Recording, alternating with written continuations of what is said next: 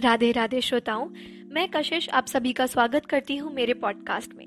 क्योंकि ये मेरा पहला पॉडकास्ट है तो हमें कुछ मीठे से शुरुआत करनी चाहिए। क्योंकि हर काम मीठे से शुरू होता है, ऐसा मेरा मानना तो है, और शायद आप सबका मानना भी होगा। हम आज के पॉडकास्ट में गुलाब जामुन के इतिहास के बारे में बात करेंगे। जी हाँ किसी मिठाई के इतिहास के बारे में। वैसे तो आप सभी ने ऐतिहासिक किताबों में किसी समारोह, किसी हस्ती या किसी वस्तु के बारे में सुना होगा या पढ़ा होगा, पर आज हम किसी मिठाई के विषय में बात करेंगे। हमारा भारत देश शुरू से ही सांस्कृतिक परंपराओं वाला देश माना गया है।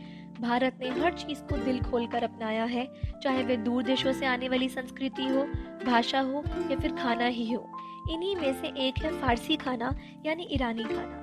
भारत में तंदूर का प्रचलन ईरान की ही भेंट है। आज हम होटलों में मज़े से तंदूरी रोटी, टिक्के खाते हैं। भारत ने जैसे संस्कृति, भाषा और खाने को अपनाया है, वैसे ही गुलाब जामुन भी ईरान का ही उपहार है। गुलाब जामुन का नाम आते ही सबके मुँह में पानी आ जाता है। आज भारत में किसी भी शादी, समारोह को गुलाब जामुन के बिना सोचा नहीं जा सकता। लेकिन यह मिठाई हमारे देश की नहीं है, यह ईरान से आई है। ईरान में तेरहवीं सदी में मैदे से बनी छोटी गोलियों को घी में तलकर खाया करते थे। फिर इन्हें शहद या चाशनी में डुबोकर कुछ देर के बाद कहाया जाता था।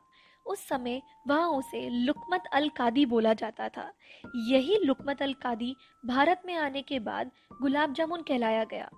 तत्कालीन मुगल शासक शाहजहां को गुलाब जामुन बेहद पसंद हुआ करते थे। विद्वानों की बात सुने तो गुलाब शब्द बना गुल और अब से है। गुल मतलब गुलाब और आब मतलब पानी। जिस समय यह भारत आया, उस समय कुछ लोग चाशनी में खुशबू देने के लिए उसमें गुलाब की पंखुड़ियाँ मिलाते थे। तो उसी से गुल और आप से यह गुलाब बन गया। जामुन जैसा आकार होने के कारण यह मिठाई गुलाब जामुन बोली जाने लगी। जानती हूँ जानती हूँ, आप सभी के मुँह में पानी आ गया होगा गुलाब जामुन को सुनकर। गुलाब जामुन है ही ऐसी मिठाई, मैं आप सबको रोकूँगी नहीं। अब जा सकते हैं और अपने मन की तृप्ति पूरी कर सकते हैं। मैं उम्मीद करती हूँ, आपको ये मेरी जानकारी देने वाला विषय पसंद आया होगा। सुनने के लिए शुक्रिया।